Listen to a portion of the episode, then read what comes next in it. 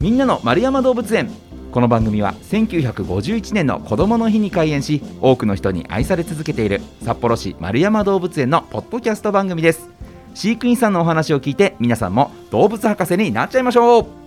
さあということで、えー今月は、えーマレーグマご紹介しております。今日で3週目3回目ということになるんですけれども、まあ、先週はね、えーマレーグマ、まあ、クマといえば蜂蜜好きっていうねイメージがありますがその通りなんだよというお話を伺ってまいりましたが今日はどんなお話を聞いていこうかなということで、えー動物専門医の柏淵浩二さんにお話を伺っていきます。柏淵さん今日もよろしくお願いします、はい、お願いいたします。さあねここまでいろんなお話伺ってきましたけれどもえー、そうなんですねというお話です。今回のテーマは絶滅危惧種のマレーグマえー、マレーグマってそうなんですか？今数が減ってしまってるっていうことですか？そうですね、マレーグマの、えー生息域、えー前にお話しした通り、インドからミャンマー、タイ、スマトラ島とか、ああいうはい。熱帯雨林ですね、あの辺に住んでるんですけど東も、南アジアで。東南アジアの、はい。でここ実はたくさんの国にまたがっていてですね、はい。えーとインドネシア、カンボジア、中,、まあ、中国ですね。とかタイとかバングラデシュ。でこういうところに住んでるんですけども、えー実は正確な数っていうのは分かってないそうなんですよ。ほで分かってない理由としてですね調査がまあ結局行われてないっていうのがうん。一般的な理由なのかなって僕も思ってますけども、は国をまたがっちゃうとですうねそっかそっか。生息数の調査っていうのはなかなか難しい。えーまあ、それぞれの国の考えもあるからっていう、野生動物の調査っていうのはただでさえ難しいのに国をまたがっちゃうとですね、ねえーより進まないのかなということで、えーマレーグマの生息数っていうのは実は不明というのが正しいですかうん。ねでもおそらくもう相当数が減ってるっていうふうに言われています。シンガポールなんかではもう絶滅したっていうシンガポール内ではもいなくなっちゃった？ういなくなっちゃったっていうふうに言われてますんで、はい。うんサイテスっていういわゆるワシントン条約はい。の中でですね、えー付属種の1っていう分類になってるんですけども絶滅の恐れがある種っていうふうに認定されてる動物種ですね。えこの絶滅に近くなっていくその数が減ってしまってる理由っていうと何なんですか？餌がねないとかねあのーこうなんだろう人間の手で捕まえられてとかいろんな要因ってあると思うんですけどそうですね、えーやっぱり、えー森の熊さんなんで、えーうん。森林の減少がやっぱりなるほど。まず第一に挙げられるとして、うんうん。あとは、まあ、その森林を切り開いてですね、はい。まあ、畑にして、えーますんで、はい。そこに出てくるものとしてはやっぱり害獣扱いになってて駆除されてたりあとちっちゃいクマで可愛らしいんでこれペットにしましょうっていう人がえ。やっぱりお少なからず、えーいるようで、商品目的の密漁ですね、そういった、えー毛皮取ったりとか、うん。あとまあ熊の胃を取ってるっていう話も聞いたことがありますけどもそういうのの密漁で、まあ、あのどんどん数が減ってる生き物です。なるほど、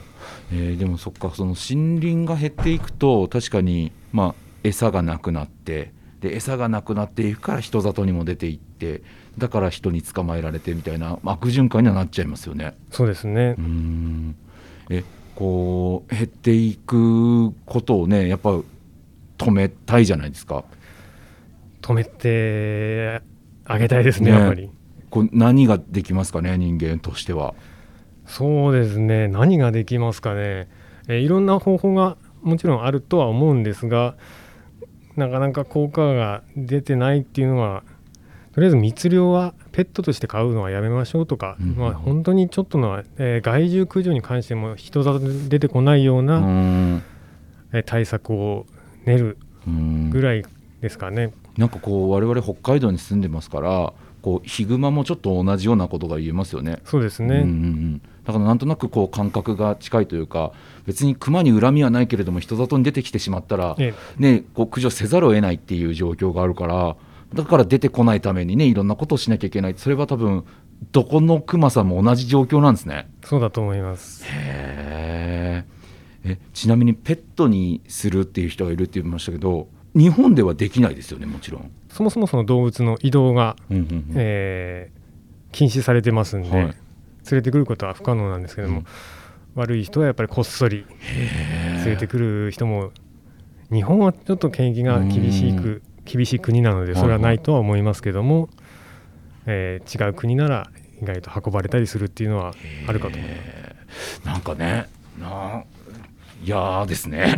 嫌ですね。ちょっとそうですね。ね、なんかこう優しい優しいというかねあのあんまこう凶暴じゃないクマだけになんかペットとしてもね多分その悪い人が飼おうと思ったら飼えてしまうその人間をわーって噛みついたりとかじゃないからこそなんですかね。そうですね、えー、と人を襲った例っていうのは実はマレーグマに関して言うと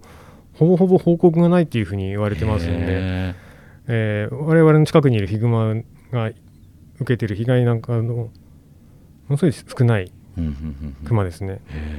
だからそういったところも含めるとなんか悪いやつがね なんかペットにししようって思いがちなんですね。ええ。ー。えちなみにそのなんか熊の胃？ーはい。で何ですか？あのか漢方かなんかでしたっけあれって？まあ、そうですね、そういう珍しい動物の体は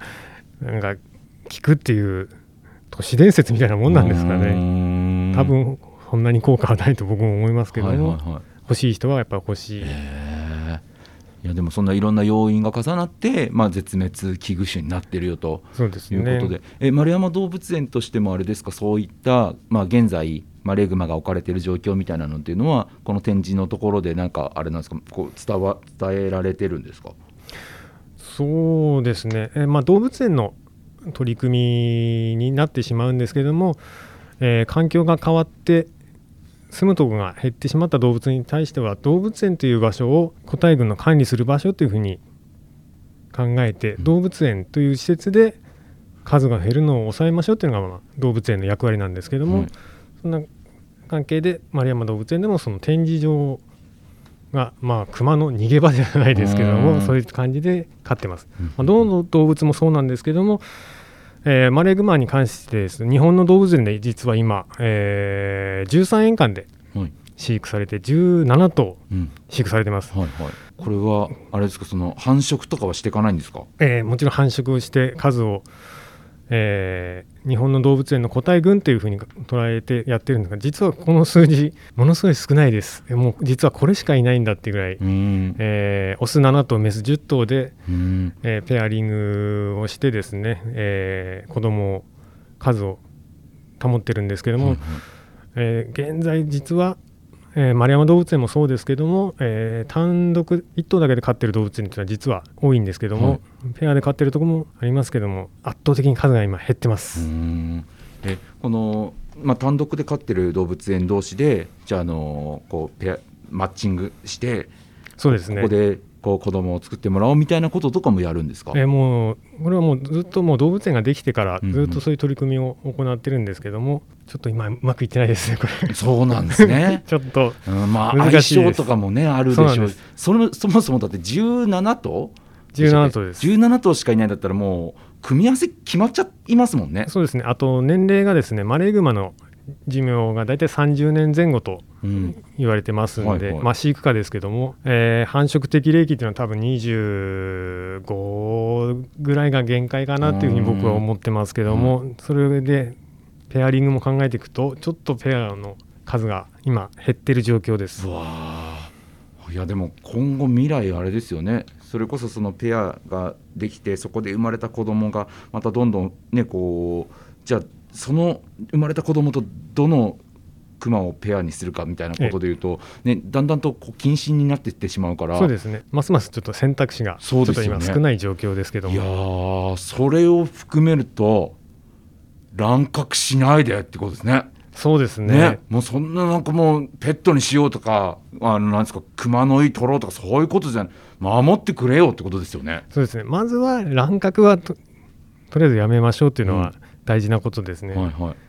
へえまあでもなんかこうやってなんとなくね動物園に来る子どもたちがこうマレーグマを見た時にあちっちゃいクマさんだかわいいなで終わるんじゃなくて、まあ、そういったその背景にある今抱えてる問題とかそういったところにもこう感じてもらえればねそうですねこ一人一人が意識を変えることでしかきっとね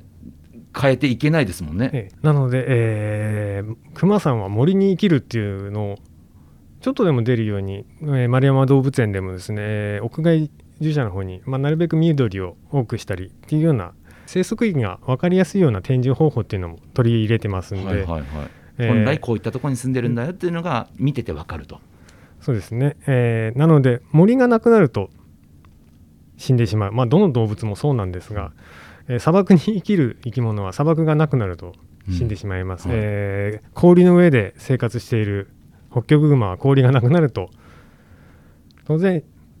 死んでしまいますというのは、ちょっとでも皆さんに伝わるような展示方法っていうのを今動物園では